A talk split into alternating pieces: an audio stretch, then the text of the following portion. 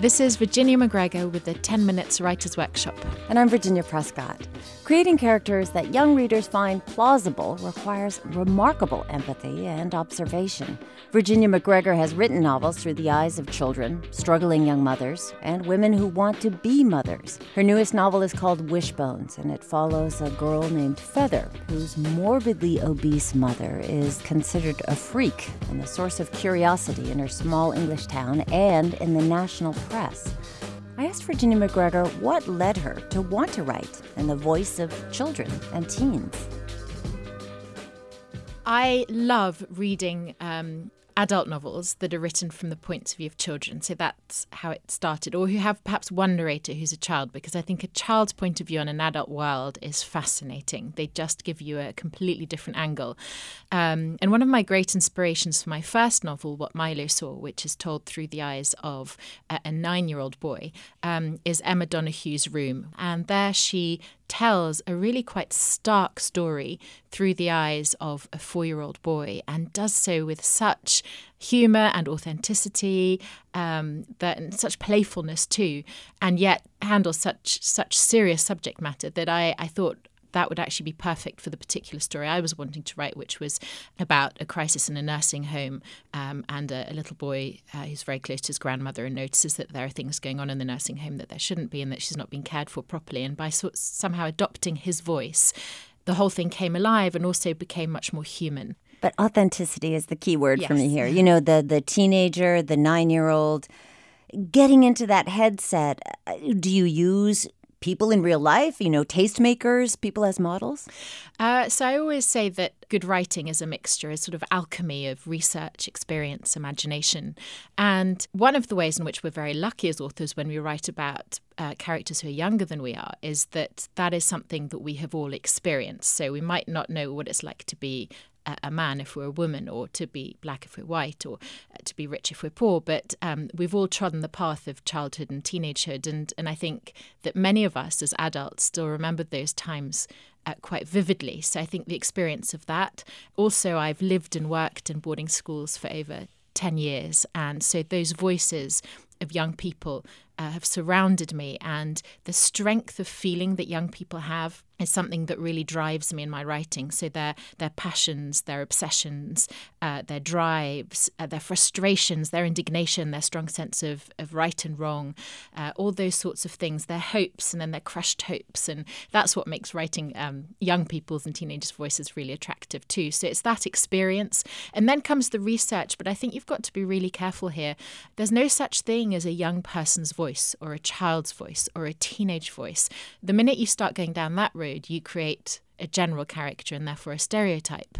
Um, and so I would say you have to be very, very specific. So, for example, with Feather Tucker, the, the main character in my young adult book, she's 14 years Wishbones. old. In Wishbones. I had to think about her particular world. And one of the things that was specific to her world is that she is a, a passionate swimmer. She swims butterfly stroke. So, again, that's even more specific. She doesn't just like swimming, she likes this very demanding stroke butterfly.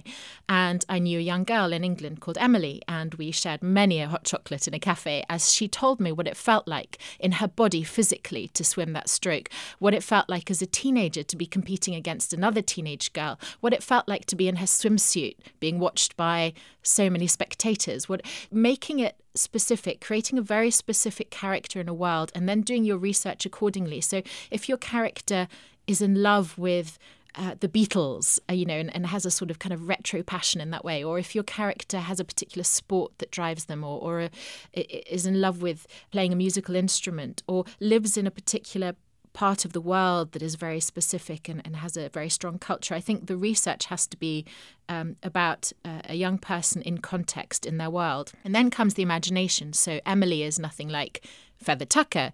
Um, I, I got the, the insight into what it was like to swim for her. But then comes the building and the layering and, and the use of my um, I suppose my imagination, my intuition, my character building um, to create something out of experience, out of research, uh, and through my imagination. But to get that specific world that Yes. you're building, Yeah. you know, do you listen to pop music? I mean, language is Yes. obviously a very big thing for kids, and, and a lot of slang that, you know, an older person might use might not pass the sniff test for them. Um, absolutely, and and I think that it's um, again my ear is tuned to that.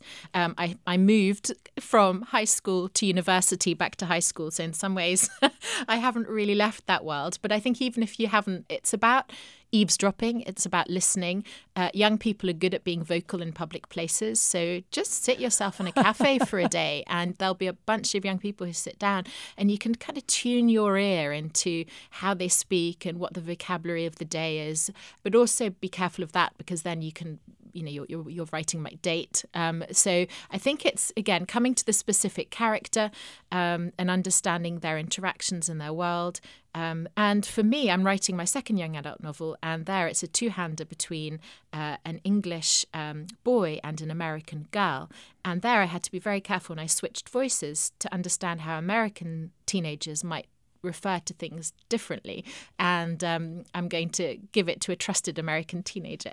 Ah, I wanted to ask about that. yeah. Do you have, you know, sensitivity readers, for lack of a better word? Yeah. Um, so I gave um, Emily the sections on on swimming to make sure that those were, were accurate and also whether they were appropriate to her age and so on. So I do try to get people to read specific sections. Um, and with this American teenage character, I want to make sure I get that because I think my my ear is well tuned to the English teenage voice. Um, but silly things like you know fringes we refer to you refer to as bangs, and then I thought, but but do boys in America have bangs, or is that just a female thing? Or you know, all these kind of little preoccupations. Um, but that's fun. That's that's part of the linguistic challenge of. So you, of course, have got to move the plot along. You've Mm-hmm. got to keep things moving as a narrator. You're, you're using a childhood perspective, but you know, as an adult, what is going on. Yep. And I'm wondering if there are sort of tricks or tools that you use to get the adult perspective in there. I'm, I'm thinking of in Wishbones, there's a teacher. You know, she keeps referring. Feather keeps thinking of my teacher would say. Yeah. Is that is that your adult insertion? Oh gosh, I hadn't. I don't think of it that consciously, but there's this wonderful term for those of you who like kind of literary geeky terms called the ironic gap, and it's exactly that. It's when you're an adult reading a child's point of view, whether that be in a young adult book or an adult book, you know more about the world than they do, and you know more about um, the grown-up world, and so although you're seeing the world through their eyes, you're filling in that gap. And so you understand more and you have more information at your disposal. And that's quite thrilling, I think, as a reader to feel like you know more than that child or that. That teenager, not in a condescending way, but just because that'll make you anticipate what's going to happen in the plot or to them or, or in the story. I don't think that I consciously sort of insert things like that, but I think the adults in the story, and especially in my adult books where I write from multiple points of view, they do certainly give that that other angle that helps us understand that gap between childhood and adulthood. Well, we understand so much more about the brain science of adolescence Yes. now. You know how they work and how their reasoning functions or fails to mm. function in many Apparently, cases. they should all be having lie-ins. That would be much. Is that so? yeah, the, uh, I think the latest research is that by getting them up early, we're hampering their, you know, their intellectual development. That they should all be allowed to sleep in in the mornings. Can you give us the American translation of lie-in? Oh, sorry.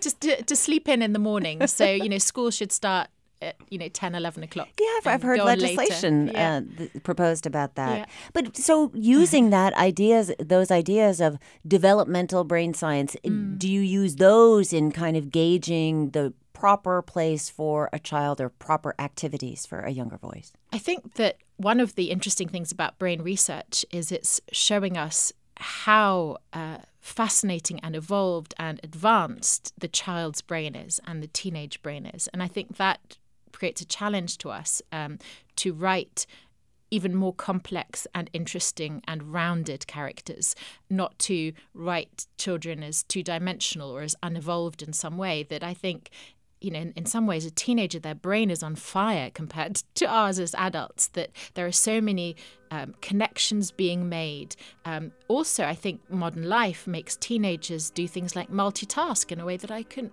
begin to do. So they will be doing their homework and have their phone on, be responding to a text, and also binging on a Netflix series. It's that you know that those sorts of skills understanding the, the modern world that surrounds teenagers too and how that's affecting their brain Virginia Macgregor, what a pleasure to speak with you. Thank you so much.